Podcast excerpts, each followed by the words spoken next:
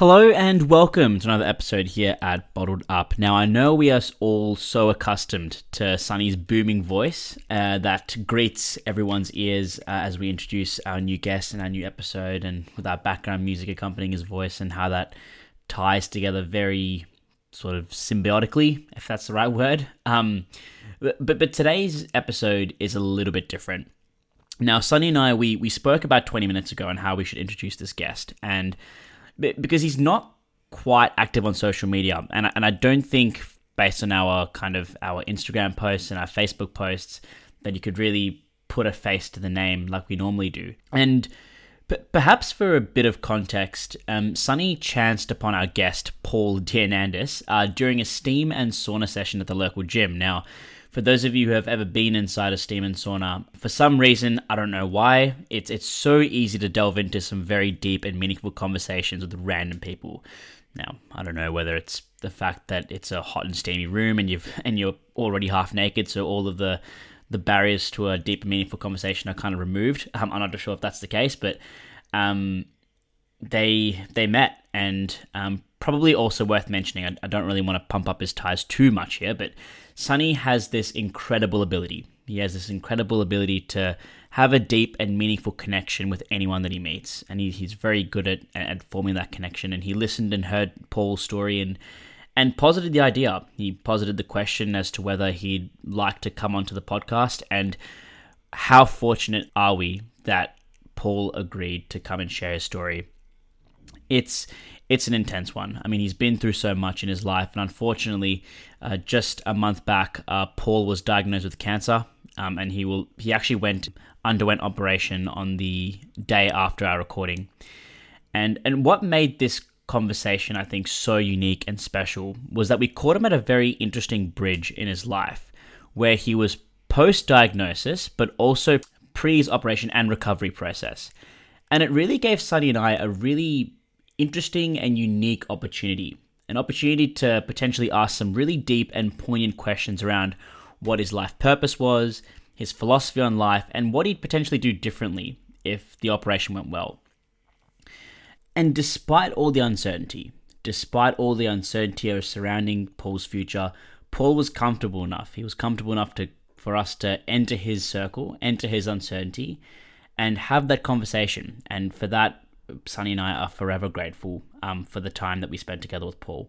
But what struck Sunny and I so poignantly and so clearly was how deep and reflective and introspective his thoughts were, and his ability to articulate his own mental state in, at various at various different points in his life. You can tell that he's done a lot of thinking about this, and perhaps this actually speaks to another por- another portion of his life when when he did suffer from depression and it almost came to a point, unfortunately, where he almost took his own life. Um, and it was difficult to hear. I mean, it was difficult to hear that that part of Paul's story. Um, and we're, but again, we're incredibly thankful that he did share this. Um, and one of his reflection points that's really stuck with Sunny and I was when he when he mentioned that along his journey, there was a point where he did ask for death, and there was a point where he did wish for death.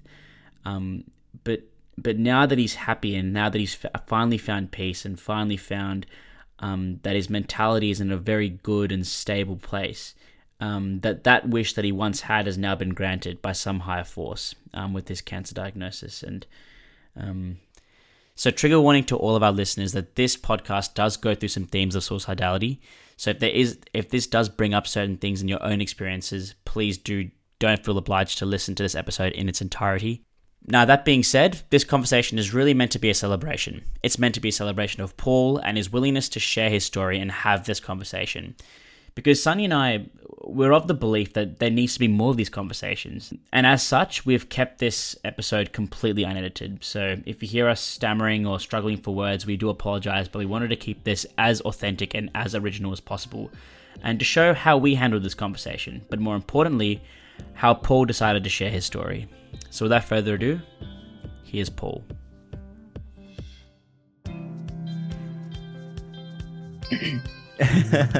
There's a uh, uh, and Paul uh, is uh, the other co-host. I don't know if you guys have had the chance to intro each other, but Mayank's currently abroad in the UK at the moment. So he's from Melbourne. He's a Melbourne boy and um, trying to find um, uh, trying to find himself uh, over in the UK at the moment. As yeah, they say. no, I'm in the UK, Paul. Um, yeah, and uh, yeah, Sunny Sunny's told me some really good things. I actually gymmed at uh, good, good Life. Is it? You still? Uh, was it a Good Life in Yeah, Montana, yeah, or yeah, was it the? Um, yeah. yeah. Was it the Box Hill one? No, it's a good life in one turn. It's Montana. a community sort of one. It's a good hub there. Yeah, well, I, I used to play. I used to make use of the um the indoor tennis courts and the uh the basketball ring. Okay. Um, yeah, re- Yeah, really, really yeah. liked it. And I also love a steam in a sauna. I li- literally live for a steam in a sauna. I love it. well, that's where all this. Uh, con- this is where the Congress met. It's where the Congress met. yeah. So how did it? Yeah. How, how did it start? I mean, like I, I love um, I love I love steam and saunas because like, but for some reason, when you enter a steam and sauna, you just happen to just you're already connected to someone else who's already half naked. So it's it's a really nice it's a, it's a really nice sort of connection you can have. Um, and I always have the deepest Yeah. chats in the sauna with like with completely like with people who I, I haven't really um I haven't really met before. Yeah, uh, it's because the, the sauna. As soon as you get into a sauna, you've always you've got this this um, tendency inside your mind to know that it's a part of it's a relaxation process. So you can everyone's feeling the mm. same effects of what the actual sauna's delivering. So you can delve into things that you normally wouldn't. Mm. It sort of sedates you, but at the same time, not sedates you. It makes you feel more composed. Like everything else is a jar to that. So that's how we mm-hmm. sort of met. We I, I overheard his mm. conversation. I never knew Sunny at all, but once I heard what he was talking about, my ears pricked up and caught on, which you do in a sauna. I mean, it's like a bunker at the end of the day. Mm. And once I caught on to that, Yeah. I thought, well, you know, it just gives Yeah. me food for thought. Like I should just just jump into this, and I just barged in and asked him what what exactly this was about, and that's how it all came to Yeah. be. And Yeah. here we are, yeah, hundred percent. We were, we were talking about like pers. I mean, they were talking about not personal issues, but the issue of mental health, which hmm. affects a lot of people hmm. now. Yeah. It's become mainstream. Before it was like um, a taboo thing. Let's not talk about that. You got to be strong and wear your breastplate of armor. Show everyone you're, you know, you're strong hmm. enough to deal with things. But it's a lot deeper than that Yeah. this is an unseen ghost that lives inside you and and you have to carry it every day and just learn to live with it and manage it because if you don't manage it and mm. accept it for you got to accept it first of mm, all Yeah. that's the only way you can really deal with it by accepting it and let it play its role but it's like an invisible force that consumes you at times and holds you. And once it holds you, it's very hard to get out of its stronghold. Um, you walk with it, you sleep with it, you live with it, you breathe Yeah. with it. It's there all the time. But you do get reprieve from it as well. Thank God there's there's mechanisms that have been put in place that help to sort of overcome facets of it. But I can I can honestly say you'll never I can honestly say and it's it's very bad to say not, I'm saying on my end Yeah. I can't see myself ever getting over it. It's like it's it's too it's embedded. You know when something's embedded inside your head and and you just you've learned to live. become It's become part of you. It's attached to you. So even when you get those really euphoric moments of happiness, they they, they tend to just they're fleeting and they're very foreign. So you you're almost in shock to be elated by something or happy, you know. So and then you start questioning yourself, like, what's the purpose of being here? If I'm being tormented every day and I can't get over that torment, then why why am I here?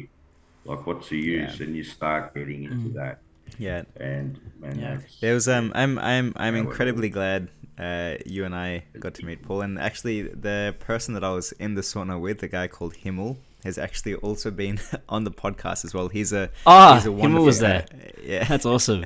it was with it was with Himmel. He was a uh, he's a wonderful he's a wonderful guy.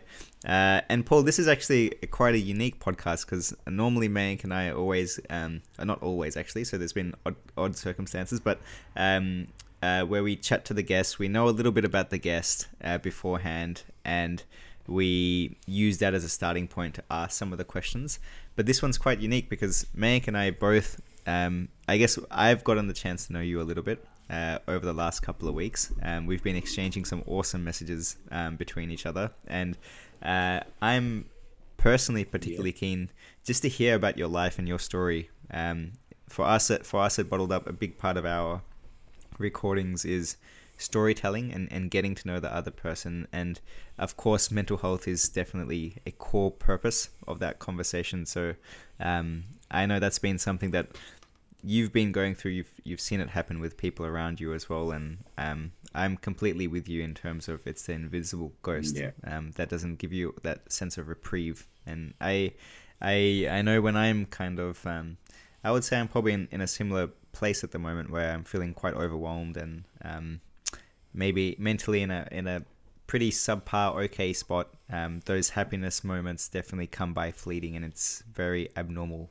to be feeling those things. And so, um, I wanted to ask you just just to set the scene, get to know you a little bit more. Um, people that are listening, um, you know, a bit of an intro uh, to yourself. You know, what what was your upbringing like? Your your background. Um, you definitely, I know you definitely put um, your heart and soul into your workouts when you are working out. So, um, yeah, yeah. Just for yeah. those listening. Uh, my upbringing was pretty good, I, I would have to say. I, I, never lacked for anything, but also um, uh, I was a bit of a, I was a wild child. Kid. I was an '80s kid. Like so, let's say the halcyon days of my life were the '80s yeah. where everything became revolutionized, you know, everything became more kosher, let's call it. And having said that, you know, um, a lot of things were introduced, like graffiti had come out. This is what I got into graffiti, breaking, hip hop, all that scene. So I was pretty um, into that for a lot of years. And um, eventually, from that, you get to meet people, and people lead you to this side and that side. And you end up doing a few things that lead astray, and you know, like substance abuse, and just it starts off all like it's all great. The party's good at the beginning until the party becomes to um, when you overindulge in something, you know, and you can't sort of pull away from overindulging. What tends to happen? you end up going down a very dark hole.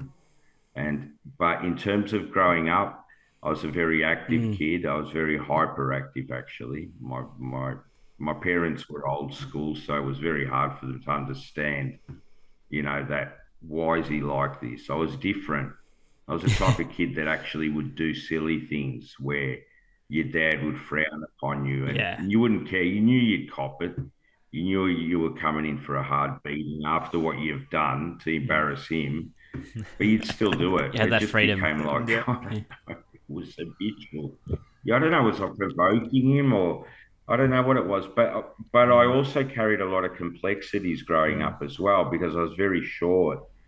Um, so I always had this fear factor inside me, like because I was short, not up to the standard of growth of other kids. I always felt like, you know, um, I felt very afraid. I think fear played a big part in my life growing up. You know, um, I think it was an underlining current of um, what's become now. Because I think what it is, the things that we we find complex about ourselves that others may not see, but we see, and we tend to ponder on, and we tend to mm. just, what do you mean? Uh, we study it like, look at me, look at this, look at that. Nothing's perfect in my head, but everyone else is seeing it different. Ah, this guy's great. He's bubbly. He's this and that. Then when you're alone and you're looking at the walls and you're sort of um, psychoanalyzing yourself, which I think I tend to do a lot. Mm. Yeah, it, it ends up mm. like yeah. to what it's become today. Like, that's how it yeah. was we put masks on, you know, like at a party, yeah. you can't go and start being a downer, yeah. can you? Because no one's going to invite you to that party. Yeah. It's a mask mm. you're wearing. It's just, it's a facade. You live a mm. facade, mm. but you go home and live the truth, which is really happening. And then you question yourself. Like, am I playing? Mm. We're all actors. We're acting right now. We mm. don't know each other, so it's an act. Mm. You know, like mm. you know how they used to say, clean up wow. your act, because we're all acting. Like I couldn't say now, do you go get mm. effed or this and that, could I? Because that wouldn't be. That's not a social thing to do. That's not the right moral to have. We know how to be. So what we've been, we've mm. reformed in a way of acting like acting in our certain ways. And that's what it is. We play a certain role of who we are, and we've mm. attained ourselves to that role. Yeah. And playing that role on a, you know, mm. on an everyday basis.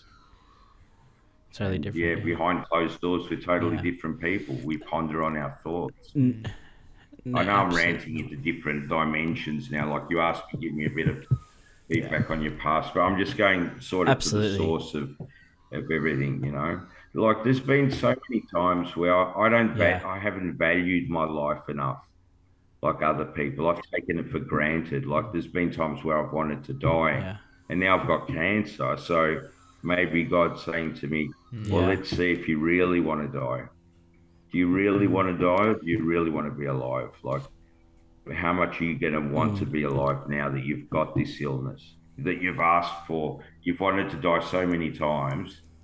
So let's see. Do you really? Are you really wanting to die? Are you mm. are you wanting to live and understand what life's purpose is about, and that is to fight on mm. and to keep yeah striving. You know? Um, thank you so much for sharing that, Paul. I, I I feel like I've got the sense of connection with you already. Even the fact that we only met about what, what yeah. 10, 15 minutes ago.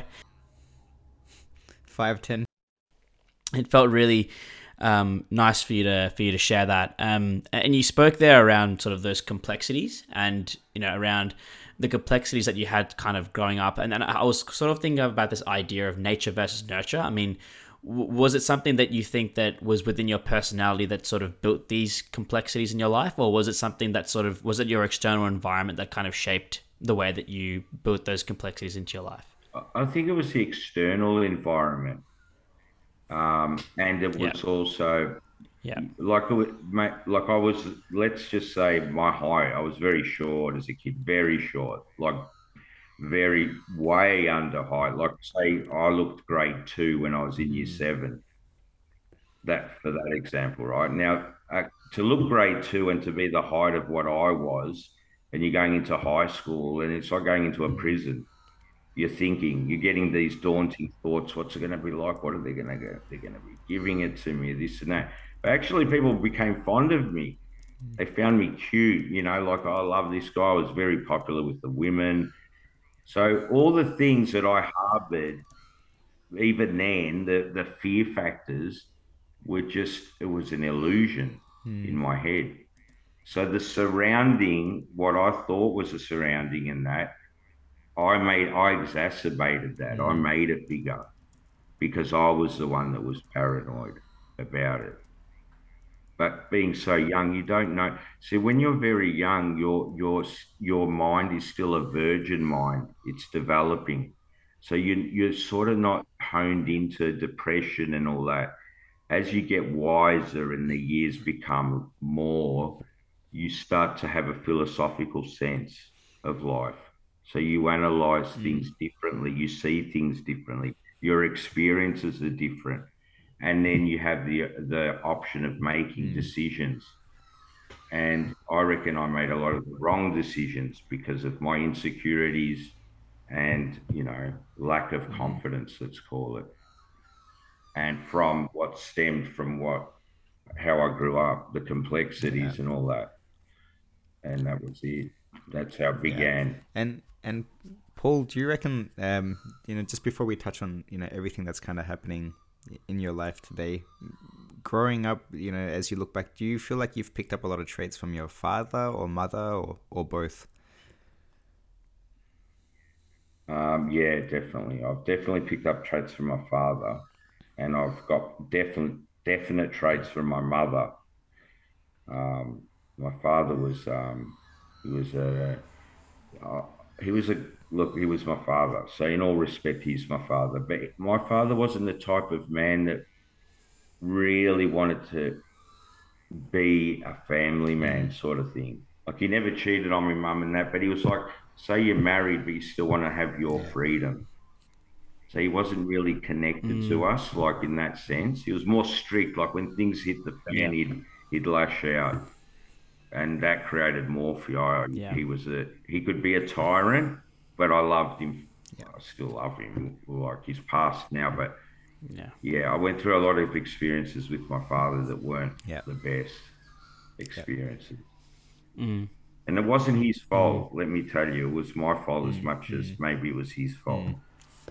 You know, I can't blame. There's no mm. blame game here. It's it and, is what it and is. you look at uh, even um, sometimes like the positive aspects. Like, are there are there any things that you're really thankful for today that you've picked up from either mum or dad? Because the reason I ask that question is because a lot of what can explain who we are today um, is because of how they've raised us in the first five years. Um, there's a term I came across the other day called complex PTSD, and we all hold some form of complex PTSD, which is basically um, what's been passed on from our parents um, growing up. So if they haven't, you know, effectively sorted out their shit when they've given birth, yeah. then that will obviously flow down. In the same way, a lot of positive attributes will also flow flow down as well. So sometimes it can be very easy to pinpoint the the not so great mm. things, but I wanted to use this moment to also celebrate sort of the great moments as well. If if there were any um, sort of traits that you, you look back at and you're like, I'm quite thankful for, um, you know, mum mm. or dad passing me on those traits. Oh yeah, oh, yeah, I definitely. Uh, yeah, very. Um, very, like I'm a very kind person. I'm extremely yeah. giving, extremely. Like I'll mm-hmm. give you yeah. anything, even my car. If you ask for my car, I would I would mm. consider it. We, I mean, I'd have to. It's yeah. not rational thinking, but I'm the type of person that thinks, well, mm. just have it, have it, take it, yeah. whatever you want, yeah. take. Mm. I love it, but have it. Mm. It's yours. Like, is that how much you want it? Always giving, um, very kind to people, especially the underdog. I've always, because I'm an underdog in terms of life, I've always helped people who have been in in dire straits, like you know, um, given money wherever. I, if I see someone in a bad way, I'll always help. Always. Yeah, I can relate to the underdog because the underdog is more mm. honest. The one we're all underdogs. Even the overachievers are still underdogs, but they play a different yeah. role in their head. But still, they they've got their own like um, you know, problems. Mm. I know everyone's got a problem in this world because if it wasn't, it would be perfect then, wouldn't it? If we didn't have, every single person is faced with a reality that they have to mm, battle, yeah. whether you have everything or you don't mm. have nothing. Yeah. Yeah. That's how I, I, look at it. Every person, but they won't come out and tell you. The pride's always the the forbidding factor. I can't let my, my guard yeah. down. You know what yeah. I mean? Mm. Um, you can, mate. You bleed like everyone. Your colour's red inside you, like mm, mine. Yeah.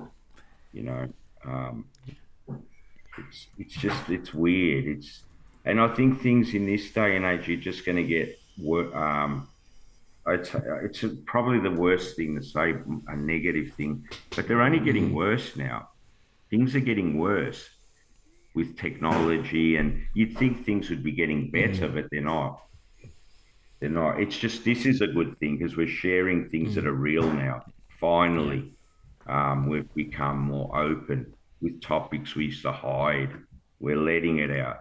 That's a that's a tick. But I can see that the world has an impact on me when I see the state of it at the moment. Like, look what's happening around us. If you really look into the real news, it's mm. it's freaky. Yeah. We were in a lockdown for two years. Yeah. Basically, for two years of our lives, they had us, you know, restrained at home. That's unheard of. But it happened. We've experienced that. But others have mm. experienced way worse. But for what we know and have taken for granted, that to us was like being yeah. in a famine. You know, where other countries don't have to eat, we were put in a way where we mm. were jeopardized from a luxury of freedom, yeah. let's call it. Yeah. You know absolutely. I mean? I guess this uh, what comes across in your in your responses here is is how incredibly articulate you are and how incredibly um, deep and thoughtful. Um, all of your kind of responses have, have, have been up to this point. Did you did this come from particular from from a particular person in your family as well? Did this come from your mum, dad, older brother, or was it was this something sort of innate within yourself? No, no, no. It just came from me. I just thought, you know what? I, I always let my I just say it how it is. Mm. Like if people don't like me, who cares? Mm. I mean, if they like me, which I got a lot of friends that do like me, but I just take it, say it how it is. My brother's more, um, he's more sheltered. He's more introverted. I'm extrovert. I'll just say, yep, this is how I'm feeling. If I can't lie, you know, I'll joke around about it, but it's really how I'm feeling. Um, my brother was younger than me. Mm. He was, he's, um, he was more success driven. Like he's got a good job and all that Yeah. which I applaud. I've never been jealous of, of that. I actually look up to my little brother, and he's my younger brother, Yeah. and he looks up to me. I don't know what he looks up to, but he looks up to me like I've done something grand, which I haven't, but to him I have. So it's sort of he, he understands, you know. It's um what I've been through, and he hasn't really been say through what I've been through, but I'm sure he's not as open. He wouldn't be talking like this. Yeah. I'm just I just say it how it should be said. This is how we should be talking. Yeah, Mm. yeah, I agree. There's no point act. Yeah. Yeah. I'm just saying it how it is, Yeah. like how I feel. I, I respect that about you, Paul, because I think sometimes in this world that we always embellish what we say with a lot of um, bells and whistles, and I think um, what I admire about you is you say it as it is. Um, Mm. You're still still very complex and nuanced in the way you describe what's going through your life and how you're thinking, but I appreciate your sort of forwardness because I think, yeah, in in this world, You don't I often think get that these days. ha- yeah, and we're having to be so like on our toes as well, man. Like I completely agree. Like um, with what we say, like I know I definitely am. I'm I'm sometimes getting confused with what's going on in the media and what's going on in the world, and that kind of puts me on my toes with oh, you know, ten years ago this was okay, and today this is not okay. Um, which is fine. I, I've still got a sense of consciousness on um, what's right and what's wrong because I'm hopefully values driven in my approach and the way I speak. But it's hard to think that that still can't like yeah like it can still catch you off guard and um yeah so I, I i just wanted to take that moment to appreciate that about you paul i i really admire that and um i wanted to maybe shift the conversation to um maybe a different topic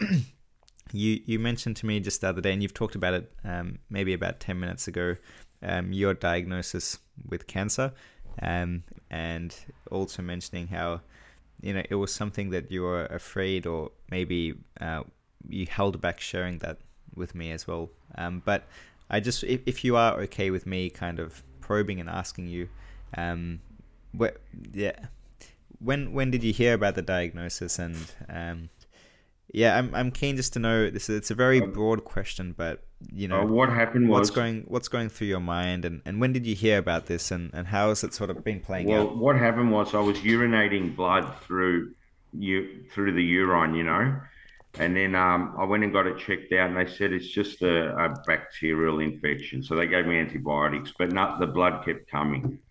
So in the end, I got up one day and said, you know what, I've got to go to the hospital to check this out fully, do all the tests and that. So they they said at the start it was a kidney stone, which it was, and they lasered that and got rid of that. Once the kidney stone was gone, they came back and said, in your urethra, we have found, um, what do they call it? Uh, we have found some um, anomalies, some lesions that are cancerous. So at that very moment, the first thing that happened was shock. Like, you know, you just, you've just gone into like, my God, what Mm. are you talking about? They go, we need to remove it. It's an aggressive cancer. I go, mate. At that moment, he's talking to. I just had to get my bearings. Like, so tomorrow morning at six thirty, I've got a fast tonight. I will be getting my kidney removed, my a little bit of my bladder and the urethra um, on my on, left side will be removed. That will be taken to be to biopsy to check to see where if the cells have moved or what's happening. and then I will have to go into recovery. Obviously, when those vitals come out, it'll be keyhole surgery, um, which is one good thing, I guess. But it means I'll be missing a kidney. Mm. I'm saying it with sort of laughter, but at the at the moment it's surreal. Like it's not. You know when you when you get told these things, you're thinking, "Hang on a second, he's kidding, isn't he?" But it's no joke. It's really happening. Mm. Um, I've cried, I've prayed, I cried, I've prayed, I've I've laughed, I've become what's it called bipolar. I've um, had every experience under the sun going through this lead up to what's coming tomorrow. Um, but the prayers have been ongoing to God, like just constant. Because um, I don't want to die. I've got kids and that's why it's I I, I want to live like for them because you know to father them and help them what I've been through I never wish on anyone so I I need I want to be strong enough to be there for them but if it's fate and God's will that he does take me then I can't do anything about that all I can do is just bide my time while I'm here and try to give as much education to them for what lies ahead for their futures. That's the that's the hurt. If I was on my own now and I was going through this, yeah, I'd be depressed. But I'd take it. It'd be just another punch on top of millions of punches, but a major punch. But I'd be like, well, I wanted this, didn't I? So you wrote, you asked for this. Here you go. There's your invitation to the resurrection, mate. You know what I mean? But um, but I don't. The only reason I don't want this is because of my children, my wife, and now I have things to live for. Before, I had nothing really to live for. I felt, you know, like what did I have? I felt like what? Am, yeah. Anyway, there was no real purpose that I felt I had, and now, now it's this. Now it's a hard. Now it's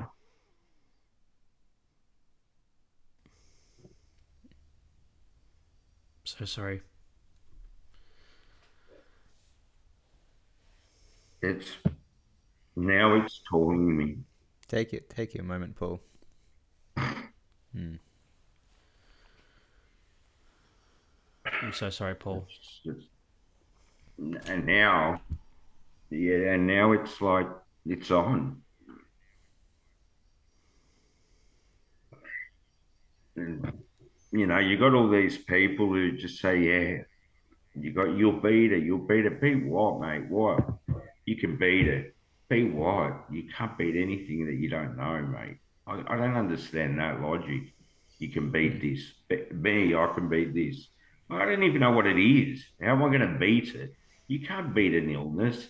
It's just if, hmm. if you're lucky to be a survivor of an illness you know, oh, yeah, I beat cancer, I beat this, you know, all these big terms, like everything's about conquering. I conquered this, I did this. You can't do that with this because this is another force now has come upon me on top of the other force, which they're both there together, hand in hand, laying down, you know, they're bombarding like Ukraine's getting bombarded by Russia, like, but inside me. Mm. Yeah, so that's it. That's the sentimental part is the family issues, you know. Yeah. Yeah. Like I don't want to see my kids see this. And, know, and yeah. Yeah. But anyway, it is what it is. I don't mean to be like so um emotional, but no, no, take your moment. This is the this truth. Is, this is this your is voice. No truth, mate. like, there's nothing. Yeah, don't, yeah. There's there's no lies here. There's no lies. There's um, and and and sorry to sorry to hear. Obviously, the impact that this can have, like, on you. Like, it's you know, cancer is one of those things that's like still sometimes so foreign mm. but so real. It's it's one of those things that you kind of live through your life knowing yeah. that it exists, um, and that it can happen to any any yeah. one of us at any age even people in their 20s or even in their teens but you it, you we have this sense of invisibility about life that we all carry that like you know we're we're going to be up and running for about 80 Yeah. years or 90 years and so you'll sort it out later and you and you delay things till later because like you just think you're invincible and, and that nothing will happen right? Um for for you like because you've lived an incredibly like healthy life you know? Obviously partying in your 20s or your teens sure but um you obviously seem or you come across as someone who's very health conscious um the way you work out at least i've definitely definitely gazed across You know what the working Uh, out is? the- That's, the gym to see you work out and- I put upon myself. I've made that like on myself. That's through the guilt and that of life. I punish myself when I'm in there, but no one knows that. That's why I go so hard, like a threshing machine. Like it's not even to. It's not even for a health based thing. It's like I persecute myself through that training. That's what it really is. Like like it, this is I'm gonna the guilt I feel with the things I've done, which isn't like I haven't killed anyone and that, but the sensitivity of guilt I call it. I punish myself through work, those workouts. That's why I do it like that. Um, I, I grind myself till there's nothing left. Like, and that that's the relief. The you know how they say you get endorphins. We do get endorphins after that. They're the endorphins that I get for that little amount of time until once again you get the knock on the door and there it is. Hello, I'm back. Don't forget, sunshine. I'm still here. Yep, we know you. Yeah. You're next to me. yeah You know, so that's what that is. Yeah. Uh, and yeah, even even for you, Paul, I I just want to take um Yeah. yeah, it's a very like I've got a lot of questions. um, uh, obviously, I want to take a step back and just understand. You know, at what point did you get your diagnosis as well um, Yeah. from cancer? When when well, did you hear about once, it's only been like uh, the last two months. I got my diagnosis about still a month fresh. ago. Okay. Yeah, right. Yeah, Right. and they've put a stent inside my um, urethra now for the blockage of these lesions, what lesions, whatever they're called, not legions, lesions, and Yep. that unblocks it. So when you go to the toilet, which is constant, it makes you go to constantly go to the toilet, even involuntarily sometimes. I know it sounds ridiculous, but it's the truth. Yeah, um, it's really bothersome having this thing inside you at the moment. That's temporary. That's going to go with the other organs that I said, the kidney and that tomorrow. Um, now, the success rate is what it is. Like, you know, I don't know. Like, it's whatever will happen will happen from there on. Like, I'm starting to feel better now about talking about it. But it's a very scary thing. You know how scary it is, man. Can't even imagine. It's like so scary, especially when you're alone. You want to keep yourself busy doing things so that way you're not consumed by it because you're already consumed by the other things. The other things have gone to the wayside, mind you, through this. This is another thing. The depression and all that has gone to the side a little bit and made room for this beast. This beast has completely mm. overpowered the other one he's just come out of nowhere like a like a like a juggernaut, you know, a juggernaut that just Yeah. demoralizes everything. That's how this one feels. This is a mountain and a half because you don't even know what to do. You can't do mm-hmm. anything. The doctors have to do it and hope Yeah. that you know It's things work. of So you just got to wait. It's a waiting game. yeah. It's I, I can't imagine how it must feel from your yeah. I can't imagine how it must feel from your perspective as well. Not having that control. I think it's just about not having that control over what happens sort of in the in the future. It's in kind of someone else's hands. I, I can't imagine, you know, It's- how, how that must it. sort of feel for you. It is. That's why, guys, you're young, you're fresh, and saying it from a guy who's older, like because I'm 51, um, saying it to you guys as just a pointer is you're you're both very articulate as well and very intelligent and well learned. I can tell. I can you can pick these things up and they they can be advantages and disadvantages. When you're when you're very educated, you you can philosophize a lot of things. That's another thing. the more we read, the more we learn, the more we burn. Mm. In a sense, you know what I mean. When you when you're overeducated, yeah. your philosophies can cause you to into a dilemma. You know, it's simple people seem to be more akin to living a normal life. Like you know, their faith is higher. They're more um, what balanced. More educated mm. people are very um, inquisitive, and they're like I am, yeah. like I know I was. We we we delve deep into things, mm. you know, we, asking why. Yeah. yeah, do you know what I mean? We're always delving, and and one thing is we wrestle with our thoughts by delving, like why this, this, and that, when there's no real answer, but we still do it. It's a it's accustomed to who we are. Mm. Yeah, and that's how I think it yeah. is. Yeah, that's yeah. Always thinking, thinking, thinking. Imagine how yeah. many um, brain cells we've burned through these thoughts.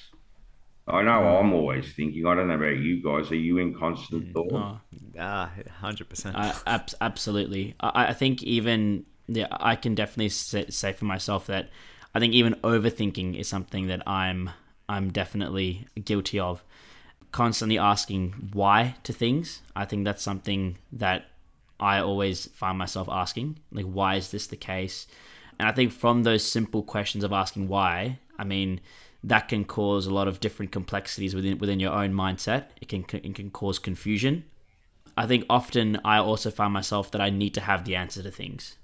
Um, mm. it, it, not having the answer to things does gives me anxiety. It gives me a lack of control uh, or the, that kind of fear of unknown. That's something that, upon introspection and upon kind of reflection over, you know, months, years about myself, I grapple with that that key question. I think that that for me is, is so, and I think that that question of why for you, uh, um, I would love to ask you, Paul. Has that question come up? Has that question sort of re- reoccurred with or sat with you over the over the last couple of months since you've got that diagnosis? I mean, maybe I'm not really answer, I'm not really phrasing this this question as articulately as I would love to as I would like to, but what have you learnt about yourself over the last sort of couple months and have you noticed a shift in mindset in yourself? Yes definitely. Yep it's made me more um accepting of heaps of things. Like um uh it's made me even it's made me actually a better person to mm. be in a short amount of time even better it's made me triple more caring for others it's i don't know it's just it's it has it's changed me i'm serious in the last it's only been like well like a month of since when it was actually given me the um, actual diagnosis and that it's really changed me like I go out of my way way more now. Like I used to go out of my way, mm. I'll do it a lot more. Because if you've only got a certain period, let's just say of life, let's just put in a hypothetical sense. At least you want to leave a good mark, you know. You you want to try your hardest to help as many people as you can. What with what as minor the help as it is, whatever it is, you know, you got to try. You know, it makes you do that. So it hasn't made me contained. I'll say that it has not contained me in the in the form of oh, I'm just going to sit in my room and look at the walls. No, it's just made me appreciate more things. But it, mm. but with that, you look at your it's the children. You look at them, and you sort of stand back, and it's like say how God would look at my at, at children. Like, you know, they're just like if I'm not there, will I be able to see them or like look at them? They're helpless still. They're going through the growing stages, you know, like how we did. You know what I mean? That's that's what it is. But yeah, it, it has made me a better, even better person. Um, like we're all got three. I've got trillions of faults. I've made trillions of mistakes. Can't name them, but it it has helped me. And and to be totally honest, I'm not fearful of death. That's one thing I can I can honestly say. I'm not scared of death. I, I but it just when I wanted death, it wasn't there, and now that I don't want death, it's there. Like it, that's mm. that's the crux. the conundrum, we'll call it. You know what I mean? I wanted to die heaps of times. Like I want my life to end. I can't battle anymore through these sagas of the head. Um, through the doctors and the psychiatrists and the medicines and all these band-aid solutions. I wanted to go. But now there's reason to live. It's just unbelievable, isn't it? It's ironic. It's yeah, I don't, Hmm. don't even have answers for this sort of stuff. Man, what are you going to do? Like, one minute you want it, give me death, and the next minute, please don't. Like, it's Yeah. so weird. Yeah. Yeah. Those those moments, To- uh, Paul, like you mentioned, you've battled with a black dog Oh, um, before. Are you able to share sort of those moments in your life? Because you know you've come across you know on the other end, and you know you've got purpose, right, through your wife and through your kids, and Yeah. that gives you some some hope. But obviously, you speaking, it, it sounds like those pieces to the puzzle weren't there as strongly, maybe perhaps, um, as you were going through um, the black dog and, and ruminating in your own mind. What were those moments like for you? Because you've, you've talked about it a couple of times. Oh, very dark. It's like a very dark place. It's like you do self-destructive things, like you'll you'll drink yourself to oblivion.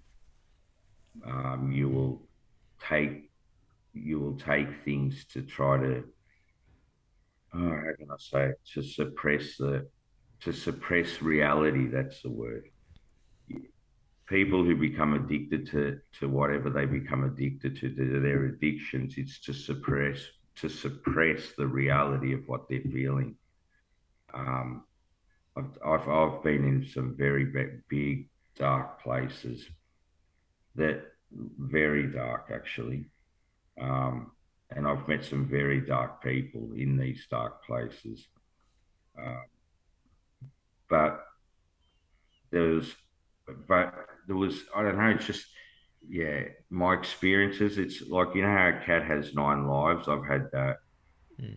I've tested the boundaries so many times with reckless behavior because of who cares. There was no value. I had no value for my life. I didn't care about what happens to me. Um, and that's how dark it would get. Like, like I've, I won't, uh, I could tell you some things, but you would not believe it. You, you just wouldn't believe it. It's hard. It's impossible to believe someone could do that and be alive talking to hmm. you here. Are you able to share any of those? Well, I'll tell you. I'll tell you one. One time I had forty beers in the day, and I swam out with fins. I had fins to the middle of Port Phillip Bay from Mount Martha to the shipping channel. Oh. It was a two k swim. I had gone with friends. Had to notify the sea and rescue services, and I was just forty beers and I and I did not care if I drowned or what happened. I didn't drown. I was just Hmm. frolicking in that water. It was dark blue, like I remember. It was like anything could have been under me. I was just going under, up like a whale, and it Hmm. it took about three hours to get to the middle of where it was, and another Yeah. three hours to get back. But that was after forty beers. Like that's not normal. I've Mm. drunken myself. Ten, I've gone on ten day benders where you wake up and the first thing you do is drink for the whole day. You don't eat for ten days. You just drink and drink and drink and drink, and you end up everywhere. You end up anywhere. You end up knocking on people's doors at three in the morning. Has your dad got any liquor that I can have to keep the volume of of that intoxication up? Um, Hmm. I won't even go. That's just a, a fragment, a fingernail of some of the things. I've walked on the Westgate Bridge before they had the suicidal shelters. It used to be just a railing. I've walked on that, drunk. Yeah. All it would have taken was one step, and I would have been dead. Just the wind to come. Mm. I've I've walked it on the very top. We stopped our cars, got out, and this is back that before they built the suicidal arcs, and it was just a railing, and I walked along that railing like it was nothing. Like if I go, I go. Like who cares? Yeah. like things like that. Like that. That's just a, a, a snippet of just some of the yeah the just the, the lack of love that I had for me. Yeah, I I, I wanted to say th- yeah. I, I yeah, thank you, thank you for sharing that. And I, I know you're probably thinking, what, what a no, no, no, ab- absolutely. And it's a very, I think what you said, it's it's real. I mean, it's it's it's real, and this affects people. And um, I, I want to be very uh, careful with the way that I ask this question, and um, I feel like I can ask this question because just you've been so open and and trust and trustworthy. Yeah. Um, often these like you know these actions um are symptoms of a of a core kind of problem, and that core problem can be sort of instigated by particular events in in your life. Are you maybe able to articulate, if you're comfortable, what was yeah, yeah. leading to these symptoms and leading to these um, these actions? Yeah. I reckon it, I, I broke up with a lot. When I had girlfriends, I loved them to death, right? But they'd always leave me in the end because they'd see these things. They couldn't cope. How can you be with someone who's doing things like that? Once they'd leave, the self worth would just go plummeting. That's it. I'm not good for anything. Next one would come along, same thing, just repeated cycles. Never hurt them or anything, but they'd see all these actions. They'd be perplexed, you know, like there's one, there's a border, mate. Like, mate, I can't take this guy to meet my family. Mm. So that would just make me worse and worse and worse. And it just got progressive, progressive, progressive till I met my wife and things changed. Mm. Like she helped me a lot. She actually accepted what I was. And I changed. I stopped everything. Like everything. I just stopped completely and changed my whole life around. Yeah. And had kids. And I never showed, I've never been drunk ever since I've had my first. Oh, well, I did once. With just, it's been 15 years of sobriety now. Just like that, I said, no, they've never seen this. I don't care. I'm never going to let them see this mm. side of me, not this. But it had to do with yeah, getting getting let down by these loves of my life, let's say. But now, when I put into perspective, of course they're not going to love you. Who would? You're high management, mate. You're a, you're a nutcase. You're not going to be with you. Like now, I understand why, mm. and I can only yeah. I'd be ruined when they'd mm. leave me because they were my security. Mm-hmm. They gave me that hope of like, you know, my self worth, let's say. You know, when someone loves you, you feel like you've got that anchor that holds you down, keeps you stable, but you're still doing reckless things, you know. But you got the anchor. Yeah. The anchor once the anchor departed from the seabed, mate, the ship was running again. Was running. Without yeah. no one to sail it. That's me. You know, a ship without a rudder, wherever it goes nobody knows. Yeah, mm. like that. Yeah, so that that was definitely impacting on me. Yeah. Yeah. And and in those moments as well, um, Paul, what would rationalize your those actions? What what would you say to yourself in those moments? Like what would you what would be going through your head at that time? Oh, you wouldn't nothing. It's like being um how can I put it?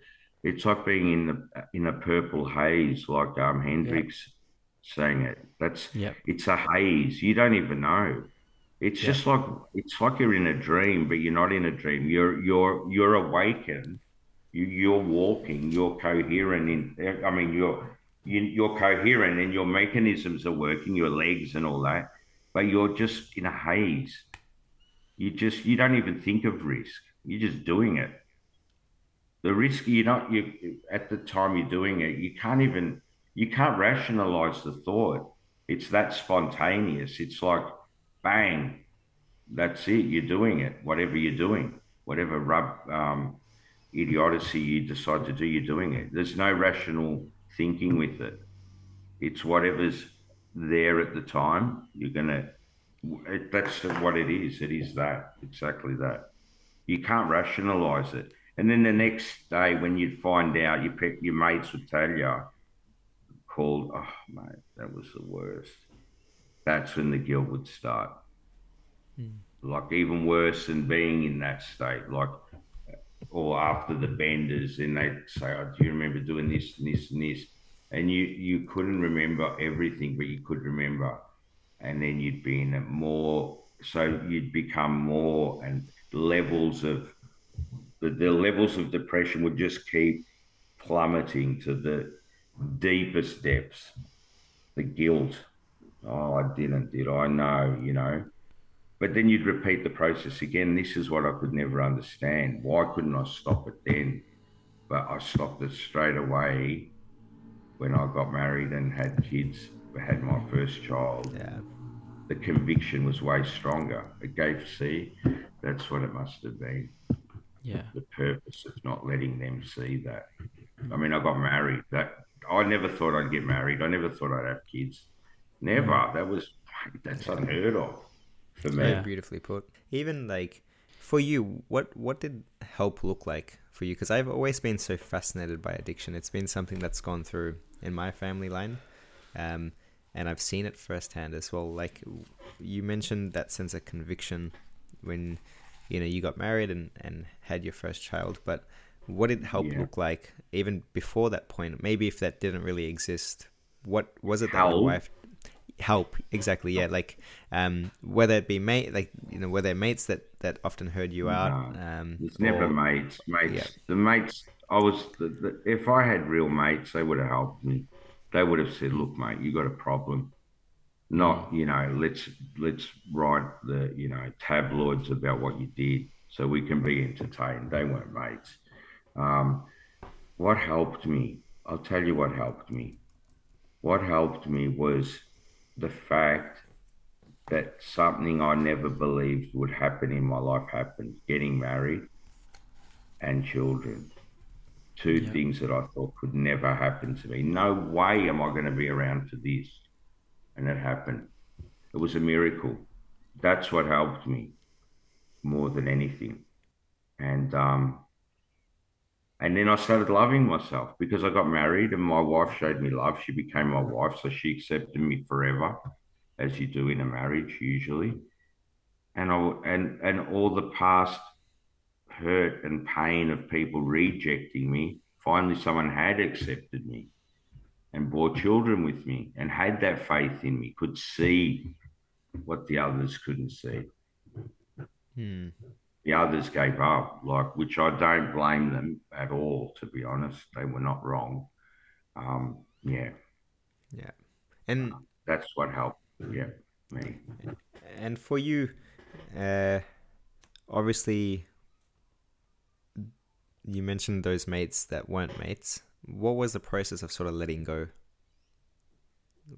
Um, the process was when I got married and I had kids, and that I started to shun them. Like they weren't important anymore. They were a, they were a crutch of security too, but they weren't. They were the sheep in. Uh, they were the wolves in sheep's clothing. They loved it. They, you know why they loved it? They loved it so they could feel better about themselves, because I was in a worse position. That's what they enjoyed about it. I know why they liked it. They liked it because even though they didn't do what I did, it made them feel better about seeing someone that crippled. You know, I can feel better about myself because I'm not like that hmm. when I drink or whatever I do. You know, I know what they were about. I've addressed it to them. I've said it. I know. I've I've even said it to them. Like you never helped me, mate. You never gave me that support. You never said, "Look, mate, you need to get help for this." That's what a friend is. Hmm. Not getting me more drinks and getting me more high and and things. You know, I needed help. This was really bad. They would say it. It's crazy. They'd say, "Oh man, you're crazy. You're mad," and that thinking that's pumping up my tires. No, that wasn't giving me air. That was making me worse. yeah Yeah. So Could yeah, I- I, just let them go. I let them go. because could i I could, it though. mm, yeah could i ask I'm, how did I'm you very did you open address like it that too. I'm confronting when I have to be. I don't care. Like I'll say it exactly. If someone does me wrong, I'll just say, "Listen, you've done me wrong, mate, and this is why." And sorry, just like that. I'm not afraid of that either.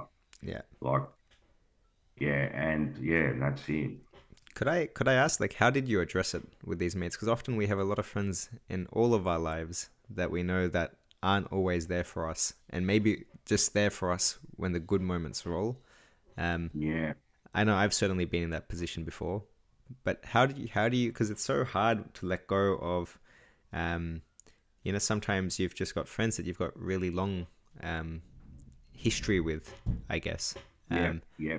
but I think there's yeah I yeah. I, How I'm just curious how, address? I just how, how did you them. address it? Like yeah, and how did yeah like there's a confidence in yourself and there's self assuredness in yourself to to bring it up and, and Yeah, like not I- be a I yes just- man. No, I'm not a yes man. It's just like this. I just said, look, mate, listen to me. Like I'd say, like you have not, you've not been there for me. Look at me, what where I was, and look at me where I am now. I don't even know what you're thinking about me. Are you happy to see me in this situation, or are you are you are you uh, marveling, or are you um, are you like Judas, like seeing me? You were like you were like Judas to me. Like you know um, you betrayed me like in terms of you betrayed my life in terms of helping me. How can i call you a mate mate? You, i don't i don't hate you. I love you still but just think of your qualities and think of the pain i've been through. Think of the times i cried to you. Think of the times i i needed an ear and you did lend me your an ear but what ear did you lend me what did you lend me you lent me the ear of I'm enjoying this conversation because you're suffering.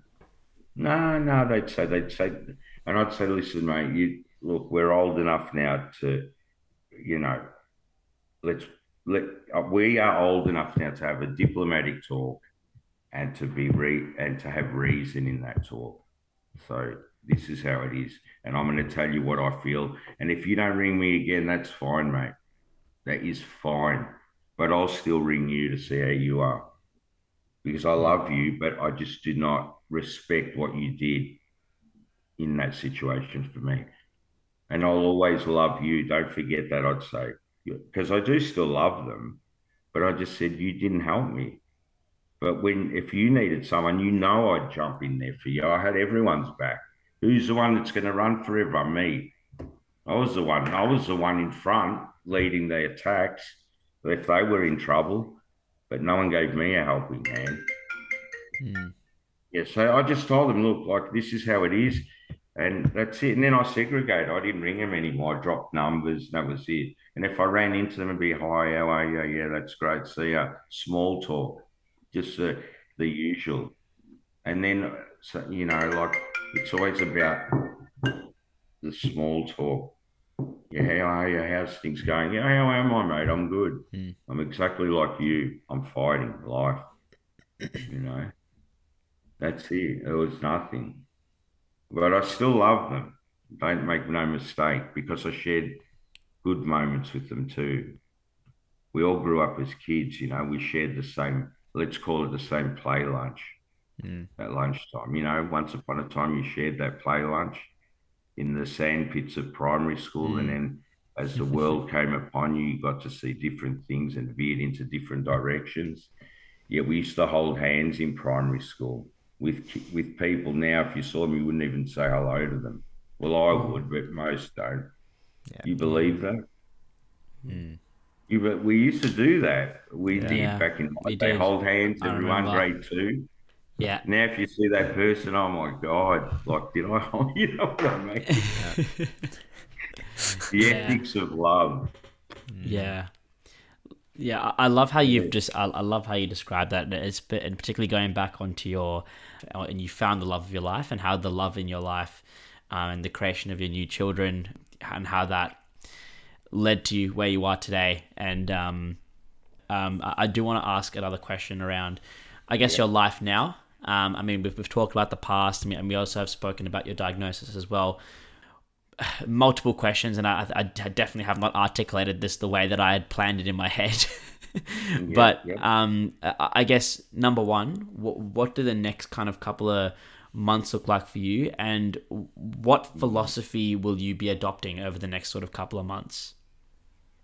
Well, the next couple of months, like like you're saying, is anyone's guess. But if let's say the recovery went well and everything went well, that would be a miracle. First of all, I'd be very grateful. The next few months would definitely be uh, just to be more sedated in like a, uh, no no no sorry a bit more i definitely take a, a step backwards in life instead of running um, chasing like let's say goals and things i won't chase goals and that i'll let the goals happen if they happen i'll go along like see how i met sunny mm. things happen just like that we never knew with me Mm. You never knew you'd be speaking to someone like me.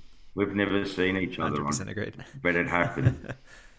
so that's what I'm going to do. I'm going to walk and let every day worry about itself, like the day. I mean, but I'm going to walk the day, and things like this will happen, and then doors will open.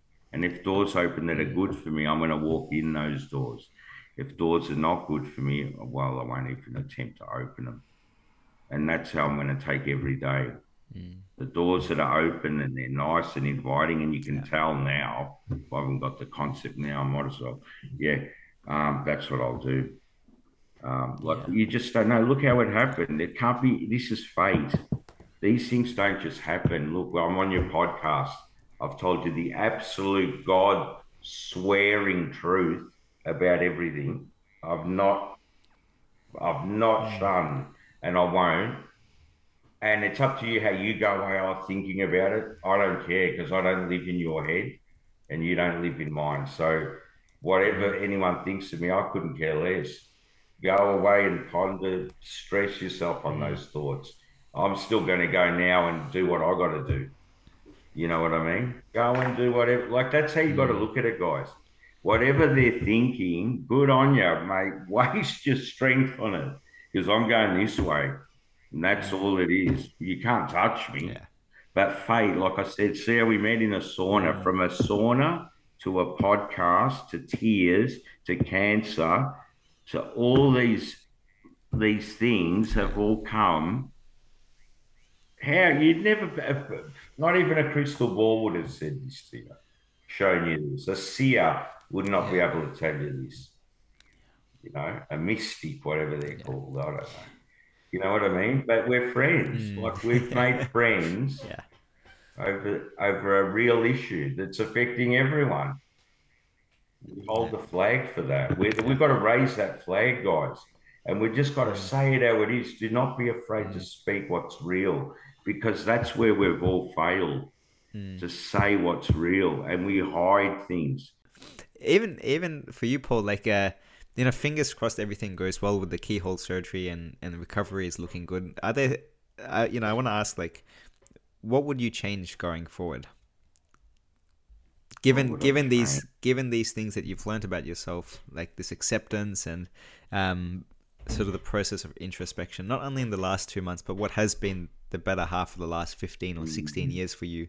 Um, you've kind of like again faced death when you least expected it. I'm going to appreciate a lot more yeah. things than what I didn't.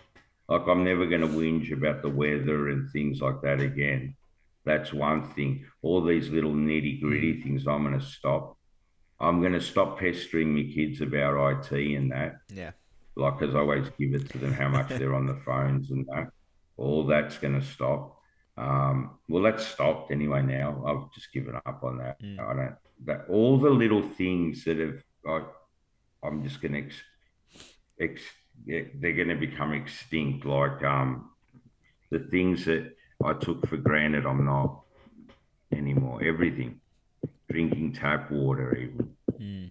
like any everything. Like we've got everything, mate. We've got air conditioned cars today if we want to go for a drive and not get hot. Yeah, everything we've taken for granted because we live in the first world uh, and I, I'm just, and I don't know. I'm just gonna, I'm gonna be, I'm not gonna be prone to like, um, just, just, I'm just not gonna take things for granted. Anything.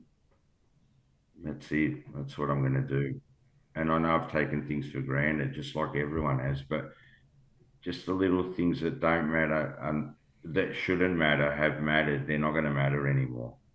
Mm. They're not. It's not worth it. It's too short, man. We're a mist that appears and disappears after a little while. Mm. We're just a vapor, really. It's just a stepping stone. How long does life really go for, man? Before it's all over. You know, when you're on your, you could be the richest man in the world, like everyone knows this, but nothing's going to come with you. Not even your wristwatch, not even your bones Mm. will come with you. They'll stay in place. What comes? Your soul. I believe the soul lives on. I definitely believe that. That's a purpose I believe in. And I'm very convicted to the truth of that. Because if I was just born to live in this existence, then it doesn't make sense. Like there's got to be bigger than this. After this, there's something greater than this waiting Yeah. where there'll be none of this, no no pain. This is the stepping stone. This is the trial, I believe, to the next, Yeah. to the next awakening. Mm. O- often, That's how I feel. yeah. Often people see. I think one of a, a- a very common like religious belief is they see life as a test, and this is this is a test. This is a test for all of us. I think. It is. It's the test. And we all fail that test, right? We fail, but we don't fail. It's a goodness. You've got to have goodness. Hmm. If you, you can have everything, if you don't have love, there's no point in living. Yeah. Yeah. Love is something, it's like a gene, it's a sprinter who's given fast twitch fibers hmm. Compared to someone who hasn't. The sprinter's got that given to him. Love is something that has to, it has to abound in you. Through love, you can do anything Yeah. for anyone and yourself. But it has to start with yourself first before you can invest in other people. Mm. You know what I mean? You have to love yourself like the person you are. And I'm slowly doing that. And now this comes along, you know what I mean? They're going to be removing kidneys and that tomorrow. And now, you know, here, but I still, I love, I'm starting to love who I am, mm. which I never did. I hated who I was. I, I just despised the fact I was even born. Mm. But I do love who I am. And that's one thing, yep, going forward, I'm going to continue to work on. I don't mean my looks and that, I mean the inner self. Mm. I'm, I, that's what I'm going to work on. Because once you learn how to love yourself, you can make everything change Yeah. anywhere.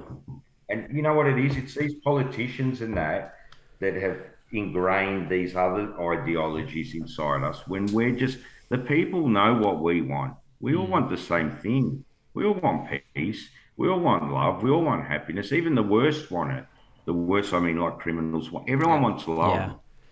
Love. Everyone. Without that, we would just say love totally disappeared. It would be hell Yeah. on earth.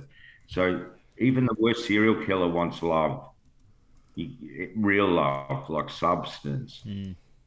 You know, and love can change everything. It's true. Mm. Mm. It's like I love you guys. Like it's true. Yeah. That love is what we need. Yeah. But it's hard. You got to, you got to have it. You got to. It's got to be something you can work on it, but you've got to sort of inherit it too. You've got to be born with that. Yeah. like you know that compassion. Mm. You know i never laughed at people hurting themselves or people who were overweight mm. and things. I didn't look at that because i was obviously ostracized myself you know mm. um, about being short and that. So i know how that feels to be bullied and to, you know to have complexities. Everyone's different. Yeah it, it's weird. Yeah, I think upon reflection, it, it love is one of those emotions which transcends time, space, um, in every dimension. I mean, if you if you if you think about you know when you think about this idea of death, I mean the, the moments leading up to death, all these emotions of fear, embarrassment, anger, that all fades away when it Yeah. come when you're when you're when you're faced with death. I mean, the only thing that's left in your life at that moment is your love and affection that you have for your friends, your family, your children. That's what's left, and that's what, and, and that kind of forms a fuel for your own legacy. It's something that's left. That, that that's the mark that we leave over here on, on this earth. yeah that's it exactly. Uh, I feel like yeah. there's, Yeah. I was gonna say, man, I feel like there's a lot of weight, a lot of weight to what you've said, and also like as we, as we get older, as we get wiser, at least what I'm realizing is that there's a lot of, I guess maybe maybe I don't know if this is the right way to explain it, but there's a lot of lies that exist in the world, and it's about truth seeking and how do we continue to evolve and, and get older and wiser and realize that these lessons and these um, um, phrases that we've been instilled from a young age aren't always the truth. For example, like money buys happiness. That's a very simple one, but you realize as you get older that there's much more that comes into the picture. And I feel like there's so I feel like there's so much more that is like forgiveness, for example. Forgiveness is actually the weight that you let off. It's not holding on to a grudge. You know, it's actually like forgiving. That's the actual truth. And and that's the that maybe the lie we've been taught from a young age is just to hold a grudge and you know don't speak to the person or whatever it is. But mm. when you when you when you understand these truths about the world, and I feel like the the um, majestic part about life is trying to unwrap all these that exist yeah, because I think absolutely. that's as you that's how you evolve and that's a testament to your character and that's a testament to your development mm. um, as each year passes on by. Yeah. Um, and I thought I would just add that. Definitely. And it's similar to your point, Mike, around around exactly love, love transcending all barriers. Like, yeah, exactly. Don't know that growing up, but you realize as you get older. It does. Yeah. That's hundred percent. Absolutely. Hundred percent. Paul, it's been it's yeah. been it's been an awesome conversation. It's been an absolute honor and privilege getting to know you a lot better um, over the last hour, and I'm so so incredibly fortunate that you two bumped into each other at the in the sauna and had this this incredible conversation. Yeah. And, I, am so glad that I could be part of it. So I just wanted to express my own gratitude for, for not only sharing your story, but also allowing me to and allowing Sunny and I to um, share to give to provide to provide you a platform to share your own story, mate. It, it and it's it's a very unique position that we find ourselves in. I mean, we've spoken to cancer survivors beforehand, um, and the fact that we, have got a very unique opportunity here where you haven't gone into the operating theater, your covering recovery process hasn't kicked off just yet, and it, and it, it's uh, I'm so incredibly hopeful that there's a part two uh, in in six months, eight months time, and we can look back at this conversation and and, and see and, and see where that kind of mm. conversation mm. takes us. So, um, I vouch for that. L- love you, Paul. Um, yeah, I just want to say that, that, yeah, that love, love you, mate, and um, that's something that will stay permanent from from from both Sunny and I. Mm-hmm. Yeah, absolutely. My end too, mate. Thanks, mate. Um, Mayank, um, I'm very privileged and I'm very thankful that you took the time to actually invest in this um, conversation. Thank you. I've enjoyed it immensely, and your podcast is going to go a long way. You guys are doing a great job. I've, I've felt great. I've already felt the weight of what I've wanted to maybe mm. let go of in the last few weeks yep. come off. Just talking about this stuff. So I you're a champion. You know I love you, mate. I love you, dude. I love you, brother. I love you, bro. Thanks, man. It goes two ways. Thank you. you're the best. And that's a wrap for this episode. If you're enjoying our conversations, please help us out with a quick rate and review on Spotify and Apple Podcasts. All the conversations are recorded in video, so check us out on Instagram and Facebook at our handle at Bottled Up Oz. Drop us a comment or a message if any of these conversations resonate with you, and most importantly, please share this podcast with anyone who might need it. So, as always, this is Bottled Up. Thanks for being part of our family, and see you next time.